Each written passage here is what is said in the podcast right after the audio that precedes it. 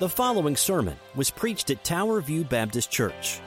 We are a gospel-centered, relationship-driven church that exists to know, grow in, share, and serve Jesus Christ. We do all this for the glory of God. For more about us, please check out our website at www.towerviewkc.com.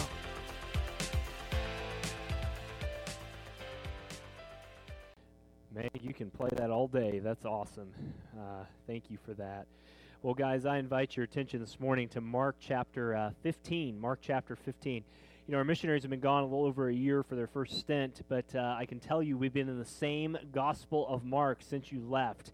And Aaron and Luke, I think we're started that when you guys joined the church. I think that's how long this has been. So Mark chapter 15. This morning, and as you're turning there, I especially want to welcome those who watch us on Facebook. So glad to have you with us. I'm going to start saying this more regularly. This is not intended for anyone except for all of us, but if you are able to get to a church, thank you for coming today. If you're otherwise healthy and able to, if your kids aren't sick, all those things. We know that as a brother texted me last night, a good pastor friend on Facebook saying, quote, I need Jesus, but not the church, is to say, quote, I need Jesus, but not everything Jesus says that I need. And I think that's a good word, that we remember that this is the body that gathers, that as we talk about our missionaries who are here this morning, that they gather with the same Lord Jesus all around the world. You always say, man, I'm going to a foreign country. If you're a Christian and you find other believers, you're never in a foreign country, are you? Because you're always around people who are worshiping the same Christ. So whether you're unable to come on Facebook, whether you're here in person or you're somewhere else, thank you for worshiping the one true God given to us in Jesus Christ as we gather together. Well, we are in Mark chapter 15, and there's a story about J. Vernon McGee, and Tori will put his, some of y'all know J. Vernon McGee. He's long since passed. It's been almost 30 years. Anyone know this name? Some of y'all? Radio Bible preacher. He's up early in the morning. If you get to hear him, he's got a good southern drawl to him. And he preached through the Bible many years ago. It's on radio. But one time a lady wrote him and said, Dr. McGee, our preacher said that on Easter Sunday, Jesus swooned. He wasn't dead on the cross, and the disciples nursed him back to health. What do you think, Dr. McGee? And writing back, and he read this on the air, Dr. McGee said, Dear sister, beat your preacher with a leather whip for 39 times, nail him to a cross, hanging him in the sun for 6 hours, run a spear through his heart, embalm him, put him in an airless tomb for 3 days, and let's see if you still have a preacher after that time. And, all right, Dr. McGee for the win, right? So, yeah, it works. But there are people around today that say that Jesus really didn't die on the cross, Muslims being one of them. Our Muslim friends will tell you that Jesus didn't actually die on the cross, that they put Judas or perhaps even one of the other disciples up there and snuck Jesus away somehow. But the Gospels are clear on one thing, all four of them, is that Jesus did actually die. It's not a myth. It's not a historical imagination that every one of these Gospel writers stood at the foot of the cross or knew someone who did, and they recorded it at the cost of their own life to get this down. In fact, writing about the gospel in those times was very dangerous. And it was a public event carried out on a routine day of the year alongside a main road. So how could Jesus not have died? In fact, it was witnessed by numerous people. So the question to us today is not necessarily, as we continue on, did Jesus actually die, but what does it mean that he died? And you know some of this. We sang this. Brother, thank you for leading us in those songs. First Corinthians 1:18 reminds us, and you'll see this on the screen, that the word of the cross is folly to those who are perishing, but to us who are being saved, it is the power of God. And that is the cross, isn't it? Is that some say he died as an example. Some say Jesus just died as the greatest example that could ever be. And there's trouble there, because if Jesus is just an example, we are still in our sins. Some say that Jesus died just as a good moral person, because, you know, you just want to go hang yourself on a cross because you're a good moral person. But the Bible is clear. As Jesus died, he accomplished something for the death of value for all who will put their trust in him. He died so that you may live, that I may live, that we may live together. And we should never grow weary of this. The veil was torn. Everything that happened on this fateful day we will study was exactly how God wanted it to be. Not only did he die, but what did he accomplish?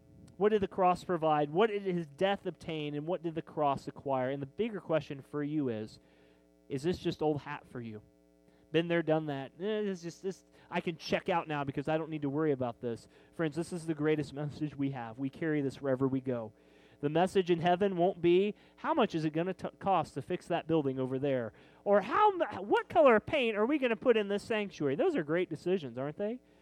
But the greatest thing you will have in heaven is that Jesus is your Lord, and He is who we're here to worship. Today's big idea, the thesis, is very simple. It's that we are saved from God, by God, and for God. From His wrath, by His grace, for His glory. And friends, on that cross, we can never begin to comprehend not only the physical pain, that's a very small part, but the pain that Jesus felt for a moment, a season, a time of a lapse of time that His Father withdrew from His presence.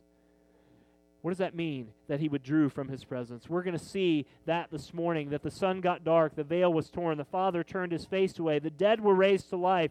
But what does this mean? What does this mean for you? What does this mean for our church? And I promise you, we are going to get through this, but I want to look at this in 7 short ways today. I want you to see the complete darkness, the curse cry, the cruel mockery, the mission, the curtain torn, the centurion saved, and the committed few. All this because one man actually died. All this so that men and women would go around the world to share the gospel. What does this mean? It's all about Jesus. We're here to look at Him on the cross, His mission being fulfilled, but now the time of execution is upon us. If you're able to stand for God's glory and the reading of His word, if you can, if you're able, would you do so? We're going to start in verse 32, and we are going to make our way down, picking up to verse about 42 or so, 41. This is what the Scripture says. It says, and they are mocking Him, let the Christ, the King of Israel, come down, and now from the cross that we may see and believe. And those who were crucified with Him also reviled Him. And when the 6th hour, that's about noon, had come, there was darkness over the whole land until the 9th hour, or about 3 p.m. And the 9th hour, Jesus cried in a loud voice, Eloi, Eloi, lama shabachthani, which means, my God, why have you forsaken me? And some of the bystanders hearing it said, behold, he's calling Elijah. And someone ran and filled a sponge with sour wine, put it on a reed, and gave it to him to drink, saying, wait, let's see whether Elijah will come down to take him, or take him down. And Jesus uttered a loud cry and breathed His last. And the curtain, verse 38, of the temple was torn in two from top to bottom. And when the centurion, who stood facing, saw in this way he breathed his last, he said, truly, this man was the Son of God. And verse 40, there were also some women looking from a distance, among them who were Mary Magdalene, and Mary the mother of James, and James the younger, and of Joseph, and Salome. And when he was in Galilee, they followed him and ministered to him. And there were many other women who came up with him to Jerusalem. Friends, I've said this the last 3 weeks. This is very familiar territory for us. We know this story. We know how it ends. We know what it looks like. May we be encouraged today to be reminded of what it accomplished on the cross. From God, by God, for God is what He did for us. Will you pray with me as we start this morning? Father, as we come before You, as we celebrate missionaries, Lord, and just encouraged by their presence, Father, would You just be lifted high. Thank You so much, Lord, that we have a message to go. This isn't some Amway top-down sales thing. This isn't some cold call. Father, this is the greatest news that we have. This is the news that the God who we are far off from has come down to us, that we can be near to Him only through His blood. Father, thank You for that. Lord, we lift up our other sister and brother missionaries who are serving in Africa right now, Father, just for a short-term trip. Father, may this church, may Tower View Baptist Church always be known as a church that takes seriously the gospel, both locally, both nationally and internationally, partnering with all those who are of like faith. Thank You so much, Lord. Thank You for the cross. We pray this in Jesus' name. God's people said, amen. Guys, you may be seated. Well, the first thing I want you to see, these truths about God's Word, is I want you to see the complete darkness, the complete darkness. And, of course, you see that in verse 33, and when the 6th hour had come, there was darkness over the whole of the land. Now, I know many of you feel the way we do. We put our kids to bed usually about 6:30, and it takes an hour to get the wiggles out. You know how this goes. And by 7:30 last night, it was almost pitch black. I mean, it felt dark already as we get closer to that great time called winter and losing an hour and all that, or gaining an hour and all that stuff. But when this happened, when the complete darkness happened, it was over the whole land. We know that from high noon, it was at the height of the day, yet at the height of the day, it was complete dark.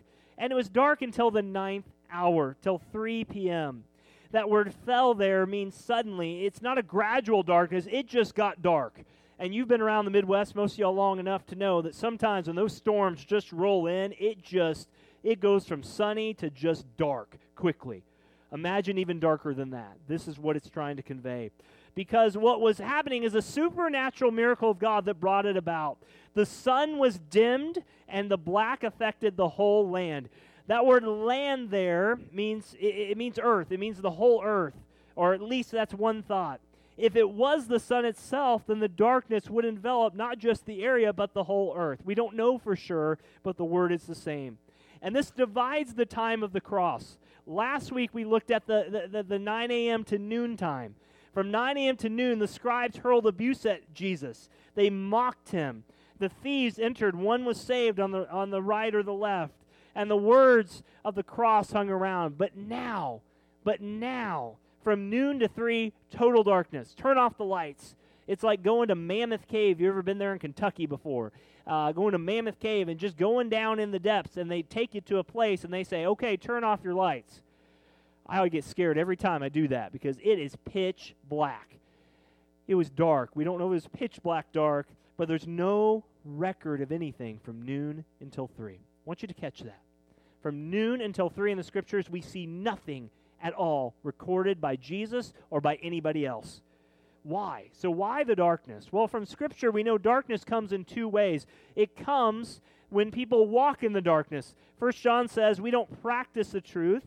John 3:19 says that men love the darkness because their deeds were evil. Not only is darkness referring to sin, but also judgment. We'll break those down in just a second. But sin is under judgment. As Jesus hangs on that cross, judgment is coming down upon the sin that we have brought to Christ himself. And here's the spoiler alert, and you've already seen it on the screen. Darkness does not win. Guys, that should get you very excited. Because as you look around this world and you see dark things and dark people as far as behavior against God, you should be reminded that we've read the book. And guess what? We win. You don't have to have a back to the future predicting the manual of what will happen kind of thing. Christ has already said it isn't that it's going to happen. We win the game. It's solidly over. Why do we have lack of confidence when it comes to problems in our lives? We win, guys. We win. And so the shadow is small and a passing thing, and he is our light at the end of the tunnel, so to speak. Not only at the end of the tunnel, but during the tunnel, he lights it up. But I want to look quickly at these two factors of the darkness that cause this darkness to come. The first one, and Toriel put it up, is the sin. And the sin is at noon, our sins were being transferred. If you want to throw, and I don't mean to, in any crass or religious way, if you want to throw a modern term, our sins were being downloaded to Jesus Christ. They were being transferred over to him. And it was a hard wire. It was going straight on him. And the speed was such speed that it was so much that no one else did anything because of that darkness. In that moment, our sins were transferred. He who knew no sin became sin for us. First Peter 2:24, he bore our sins in his body on the cross. The Old Testament, you remember the story, don't you, of the scapegoat? The priests would sacrifice a lamb, but they would save one lamb, wouldn't they? And it was called the scapegoat.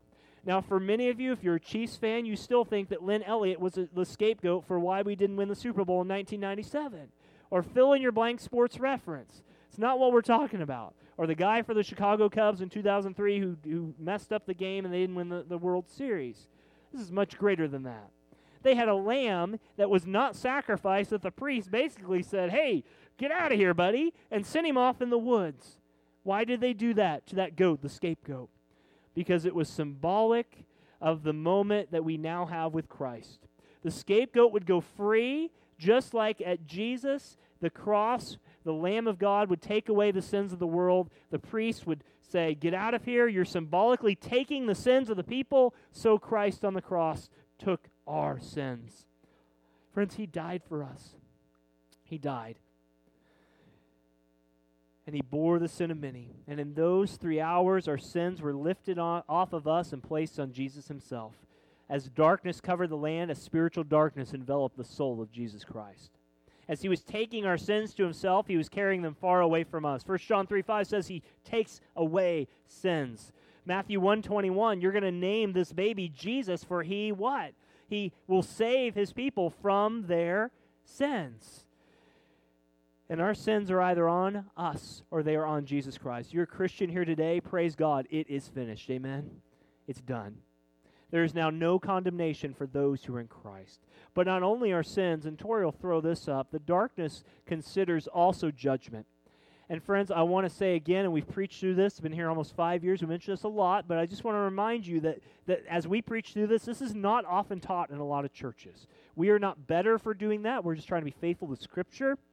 But this is the moment that Jesus, upon the cross, satisfied the wrath of God towards all who are satisfied in him. That on that cross, Jesus was laid with all the wrath, the vengeance, the righteous indignation, anger of God the Father for that sin in our place. All those in HE double hockey sticks get this. All those in hell understand this. They have the wrath of God on them at all times. Please do not buy in, especially this time of year. Josh and Julie, we laugh about this all the time. Josh and Julie, who joined a couple weeks ago, came last year and we preached through the 15 realities of hell. And that was quite a sermon anyway, and you guys stuck with us. Thank you. But on that sermon, we noted that in hell, God is not absent. To be in hell is not to be away from the presence of God. To be in hell is to be under the wrath, the presence of God. So those in hell get a little taste of what Jesus got here on the cross. That Jesus suffered in full for our sins, that if we went to hell, we would feel that same wrath coming on us all the time. Hebrews 2 says that every transgression and disobedience must receive a just penalty. And in the Old Testament, you remember that old phrase that Moses said, an eye for an eye and a tooth for a tooth. Boy, I wish that worked with my siblings under my parents back in the day, but that isn't how justice works. On the cross, Jesus did not die for an anonymous people, but rather for those, Ephesians 1, Romans 9, fill in the blank, tells us that he called his elect, those who would come to him. And every sin was placed on him. He didn't just bear our sin, he bore God's judgment for our sin. Friends, I want to remind you that churches hate to preach this. We have preached the love of God so much that the fires of hell have become like the water is in the pool right now, if you still got a pool. It's nice and cold. Friends, we need both. We need to emphasize that God so loved the world that he gave his one and only son, but we also need to emphasize that Jesus took the wrath of God, and it's okay to say that. It's not divine child abuse. It's not old fuddy-duddy stuff. This is what Jesus came to do, didn't he? Because of our sin, because of our judgment. You remember what Jesus prayed in the garden, don't you? Remove this cup from me. Do you remember what that cup was? That cup was the wrath of God. It wasn't a physical cup. It wasn't a literal cup. It represents the cup of God's wrath coming down. Friends, if we ever preach a gospel without the wrath of God, we don't have a gospel to preach. If God cannot judge sin just as he loves those who have sinned against him, then we don't have a Jesus of the Bible. It's very definite and very clear. We have to be ready to go to bat for this. On that cross, and this is probably our longest point, on that cross, he took all these things. Friends, you can never doubt the love of God for your soul because he gave his all for you. He refused the wine offered to him, and he drank down the bitter dregs of the wrath of God, and not one drop is left. Forgive us, Lord, if we ever believe that Jesus does not save us to the uttermost. He does. You are as saved today as you were at the time you got saved. That's awesome. I love that. Because there are days I don't feel saved. I don't know about you. There are days I go through and just being me and being stupid me, and I think, golly, how in the world can I claim to be a Christian? But a great reminder that God loved us so much, he gave this for us. Amen? Let's go to the second point. Not only the darkness, and that is the longest point of the bunch, but the cursed city. Look back at verse 34. And at the ninth hour, so during this darkness for 3 hours, nothing recorded. The wrath of God comes down. He's bearing our sin. And at the ninth hour, Jesus cried out, Eloi, Eloi, lama shabachthani, which means, my God, why have you forsaken me? He cried out with a loud voice. It's amazing if you think about it. Jesus has no strength left, yet he has the strength to yell out, Father, why are you abandoning me? My God, literally in Hebrew, Daddy, why have you done this to me? This cry, again, is not, as some theologians today would say, this is not divine child abuse, guys. Jesus knew what he signed up for. This has always been the mission. But he first gives us, and Tori will throw this up, a biblical cry. He cries out what Brother Nelson read earlier. My God, why have you forsaken me? Now the argument here is that Jesus is God. This would be obvious, but as a man, Jesus had to learn the Scriptures, did he not? You remember that in Luke 2, where he was learning at age 12 in the temple, and his parents couldn't find him? He's aware he is the Christ, and he is fulfilling Scripture. He's crying out a biblical cry.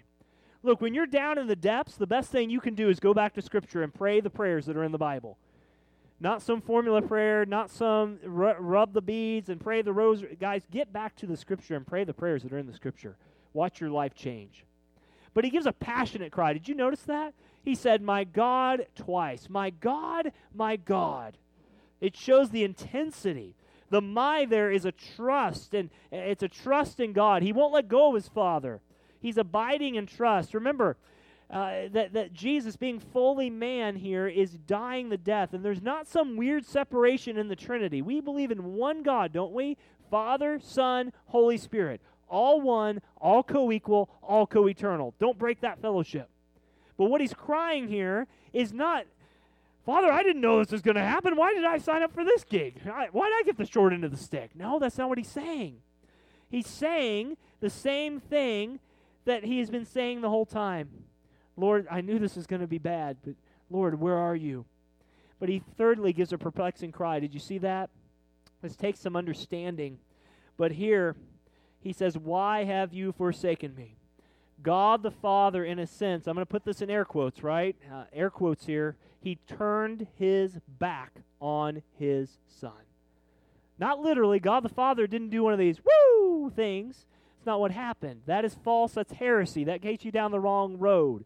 What it does mean, though, is that in this, the Father and the humanity of Christ, the human side of Christ, as he became sin for us, the Father, who's holy, can have no fellowship with sin, so he abandons his Son to die on the cross in his humanity, with his divinity, all in tow.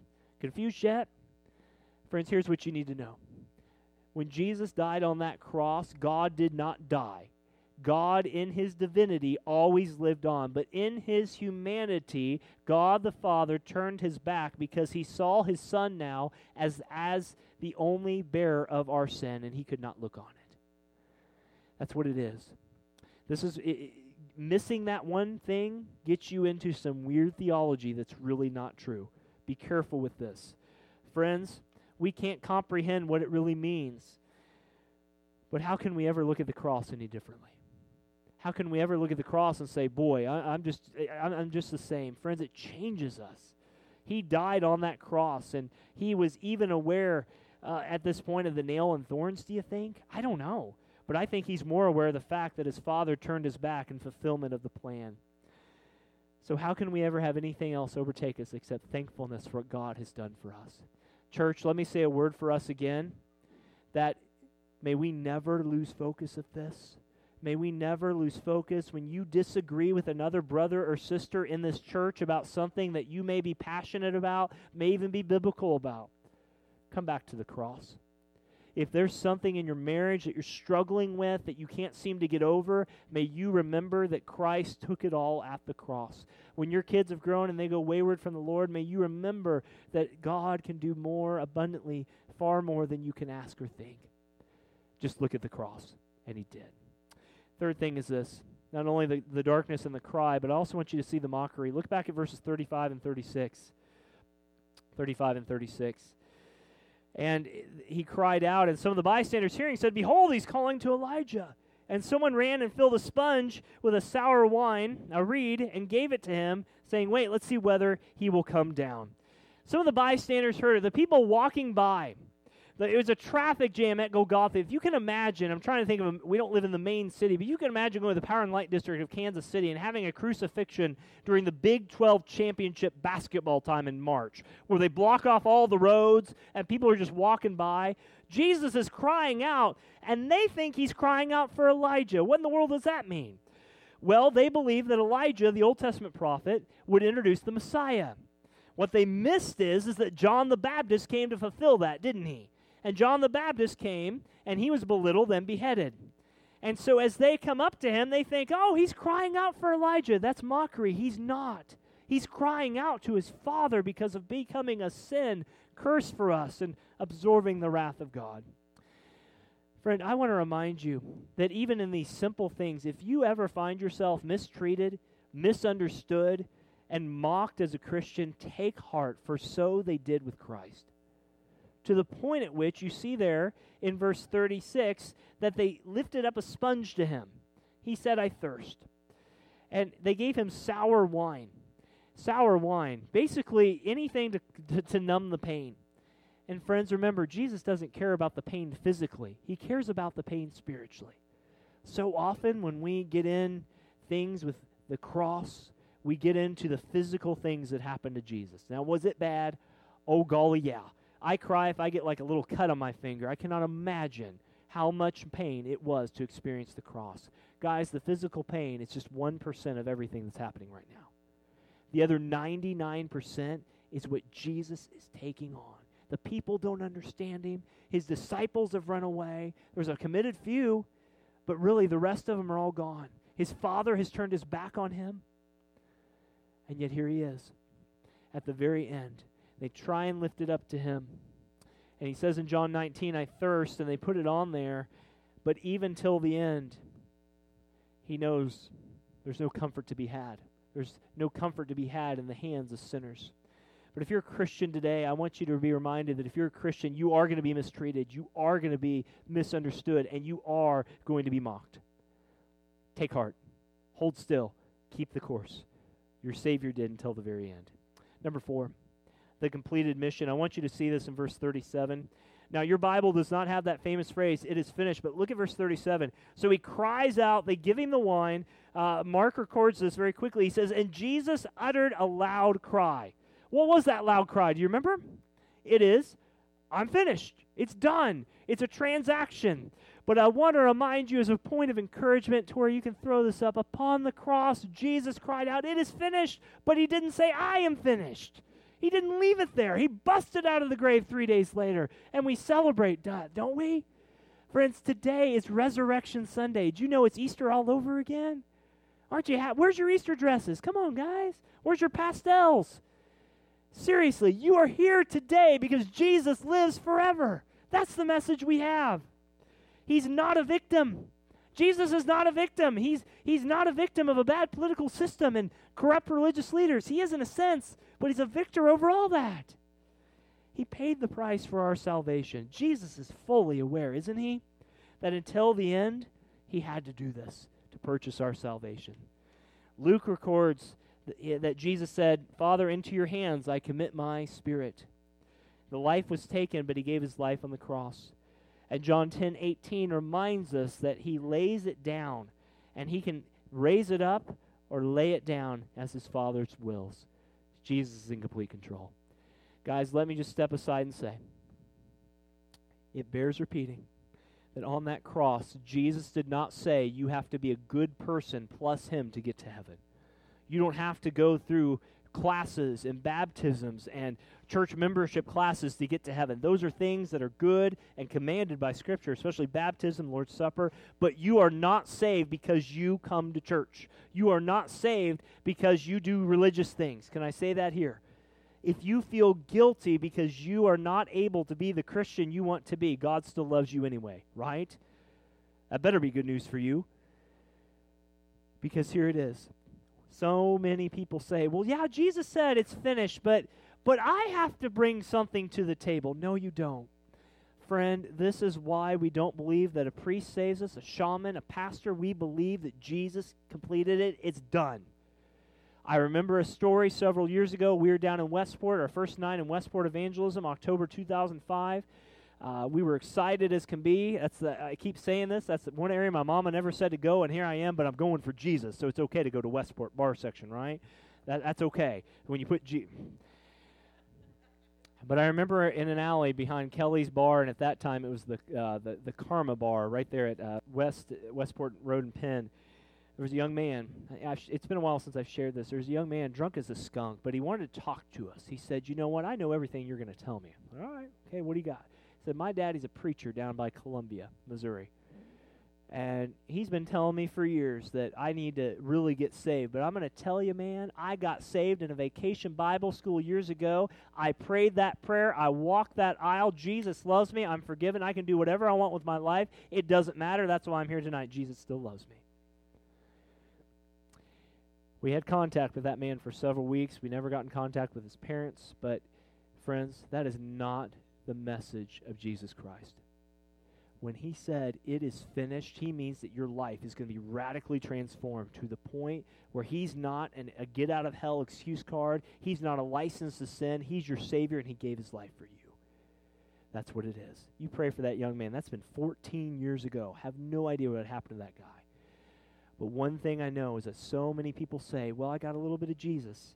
Now I can do whatever I want." That's just like saying, "I got a credit card, and I can go use it up. All I want to use it up." Because you know what? That's just, I got a credit line of $40,000.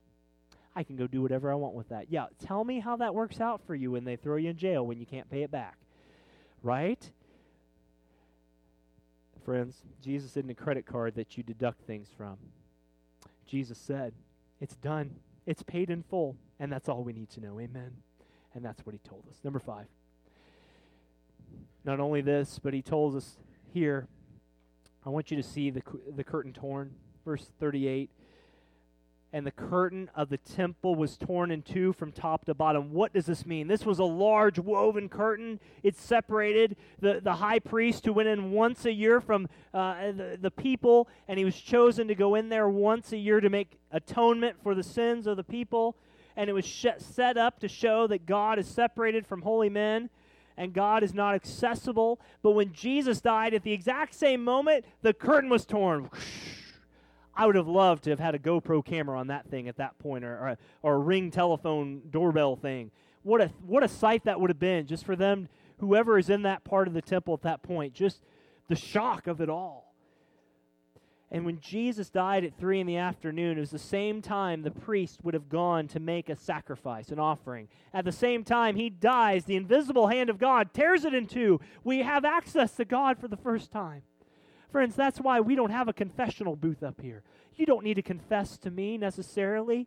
There may be things between you and me that we need to settle, sure, but that's why we don't have a confessional, because you don't need to confess to me. You need to confess to Jesus Christ, because the curtain has been torn. Friends, it is torn in two. Hebrews tells us that we have a sure and steadfast hope, the anchor of our soul, where Jesus has gone before as the forerunner on our behalf. Hebrews 9 tells us the Old Testament was just a shadow, but by his blood, we've come to know the truth. What does this teach us quickly? That Jesus is the perfect fulfillment of all the Old Testament law. The Old Testament law was not in vain, but that's why we don't have we've been talking about our building and things we need to update, and we're getting there. Thank you, Pastor Nelson, for leading that big team of yours. That's why we don't have a farm out back, right? We don't have sheep and goats out back. That would be a little weird and probably against city code. That's why we don't walk a sheep up the aisle every week, as facetious as this is, and say, "Oh, hey, woo, let's take him down," because Jesus did that perfectly. When that veil was torn, not only was that done, but Jesus offers himself as the perfect and final sacrifice once for all. Boy, I'd love to shower once for all. Boy, I'd love to pay one water bill, electric bill, mortgage bill once for all, wouldn't you? Boy, I'd love to exercise once for all and eat all the Twinkies I could eat for once. Well, not for all, but once, twice, 3 times, 4 times, 5 times. Wouldn't you? Friends, how much more salvation-wise can we look up and say, "Lord, once for all, it's done. It's done." And thirdly, very practically for you, all who believe in him can now approach him. Friend, you don't need a special religious person to pray to God. You can go to God yourself. The scripture says, Hebrews 13:7, you're to obey your leaders, you're to pray for us as we're to serve you. That weird relationship as it works biblically by God's grace. But at the same time, you don't come through us. Christ is enough. Pray to Christ. Friends, this is why you may think I'm picking on a certain group of people, and maybe I am. But friends, this is why we don't pray to saints who are dead. This is why I remember in Guadalajara several years ago in the summer of 2004, studying abroad to fulfill that religious or language requirement at William Jewell College. 3 months instead of 2 years, I went to Guadalajara, Mexico. And I remember watching people crawling on their knees for a quarter mile up the stony 15th century road to get up to kiss the casket of the body of dead people so their prayers might be heard. Friend, you don't need a dead person to pray for you. You have an alive person. His name is Jesus. He's come, he's conquered, and he's above all. Pray to him. He's enough. He's enough. Verse 39. Two quick points here. Verse 39, don't you love this? And when the centurion, remember he had a group, Jesus did, of 4 soldiers, and the centurion, the leader, who were walking with him, nailing him, hoisting him to the cross. That guy said, standing facing him, said, as he breathed his last, truly, this must have been the Son of God. Wow. You remember we talked about a couple weeks ago that Simon the Cyrene, the man who helped Jesus carry the cross, that we find in Romans 16 that his sons came to know Jesus. Jesus' death is changing people's lives, even at the very end of things. And Jesus reminds us that he's a savior of nobodies. You can go ahead and throw that up there, Miss Torrey. He's a savior of nobodies. He never saves the somebodies until they confess they're a nobody. This centurion was proud. He was the best of the best. He was a high-ranking army dude. But yet he says, truly, this was the Son of God. Friends, this is what all of us do when we come to Jesus. We confess with our mouth, Romans 10:9, that Jesus is Lord, and we believe in our heart that God raised him from the dead, and then we are saved. This man made a confession of faith right at the cross. Now, what happened to him? We have no idea. But he was directly accountable to Pilate. Will you look down at verse 44? Look down at verse 44. Get your tablet out, your Bible out, whatever you got. Just quickly look down at verse 44. Pilate, he asked whether he was already dead. So this man just says out in front of everyone to hear, truly this man was the Son of God. And then he goes before Pilate, his first test of faith. And he says, yes, he died. What a changed life this man must have had. We don't know what happened to him. We look forward to glory someday of learning that. But here's the great confession. All of us must confess this to the world, that he is the Son of God. Final thing. Did you see those committed few? Guys, shame on us. Ladies, congratulations, you once again showed up the men of the world. Look back at verse 41, 40 and 41, these truths of the cross. It says, there were also women looking on from a distance. Among them were Mary Magdalene, Mary the mother of James, the younger, and Joseph, and Salome. And I'll stop there. We don't have time to unpack all these connections, but one thing we do know and we do have is that these women were with him. John was there. We know from the other Gospels, John was there. You remember that scene? Jesus says to John, behold your mother. And he says that to his mother Mary. And he says to John, behold your son, in order for John to take care of her. But what we know is that these women were looking on from a distance. They followed him. They were hungry for the word. They wanted to make sure they were ready to go. Ladies, please hear me clearly. God has set up for us in Scripture for men to lead in areas of the church that men are called to lead in, especially pastorally. But ladies, you are not second-class citizens. The first people at the tomb were who? Were women. The first people hanging out at the cross were who? Were women. All the big burly fishermen were running away. Ladies, you do not have to be dumb, barefoot, and pregnant all the time. Okay? Because guess what? God has often made you smarter. Yes. Yes. That got you awake, didn't it? It sure did. Guess what, ladies? Because you're not dumb, barefoot, and pregnant all the time. You know why? Because God has uniquely created you to serve wherever he's called you to serve. And you know what, ladies? You can know as much theology or more than some of these men. And we need you in this church, ladies. You are welcomed. You are valued. You are needed in this church. Do you hear me clearly? Ladies, what a great committed few it was. This church may go down to whatever it goes down to, but I guarantee you often it is the ladies that hold it up. It is the ladies that stick it out. So many of you ladies, I'm looking out over the crowd, have been in this church for decades, and you have been the faithful backbone. And men, you have too. Please don't. This isn't bash on. It's not Mother's Day where we bash on men, and Father's Day where we bash on them again, right? But as you know, that happens. But in all seriousness, ladies, thank you for your faithfulness. You see in here all stripes of people. You have people who've been walking as Jews for years. You have Mary Magdalene, we know from other sources, as you know well, was a prostitute. Yet they all served Jesus. Ladies, you may have a husband in your life that wants nothing to do with Jesus. Don't let that deter you from knowing Jesus. Husbands, you may have a wife who doesn't want to know Jesus. Would you lovingly, patiently, humbly, boldly, all those things, lead her to the cross, even when she doesn't want to? But I want to remind you, we'll end with this. Tori, if you want to throw this up, God has always worked through a small remnant, and he desires quality, not quantity, depth, and not breadth. Friends, they didn't have much, but they had Christ, and that's all that mattered. As Jesus bore our sin and took our judgment, as he did all those things, there were a committed few. As we go through this culture, there's going to be a committed few. We need men, we need women, we need young, we need old. We need all these folks together to serve Jesus Christ. I love this church because we seek to do that all the time, don't we? May God be glorified. Let's close in prayer. And we'll ask our team to come up and lead us as we close out today. Father, as we come before you, we are grateful that you are God and that you are the Savior of the world. Father, we are grateful that there is nothing that changes you. Father, as we zip through 7 quick points this morning, probably 2 sermons in one, to be honest, Father, we're reminded that you are the God of all. That, Father, in this passage, we see not only your love, we see your wrath being poured out, extinguished on the cross. We see your Son living out the mission, the sovereign plan, Father, that as the 3-in-1 Trinity was set forth before the time and ages began. Father, we see and hear the response of people walking alongside and mocking. We see the response of people coming to Jesus. We see the response, Lord, of a committed few hanging on. We see the response of physical objects like that curtain veil being torn. And it all reminds us that it's only, Father, because of the perfect, sinless Son, your Son, our Savior, Jesus Christ.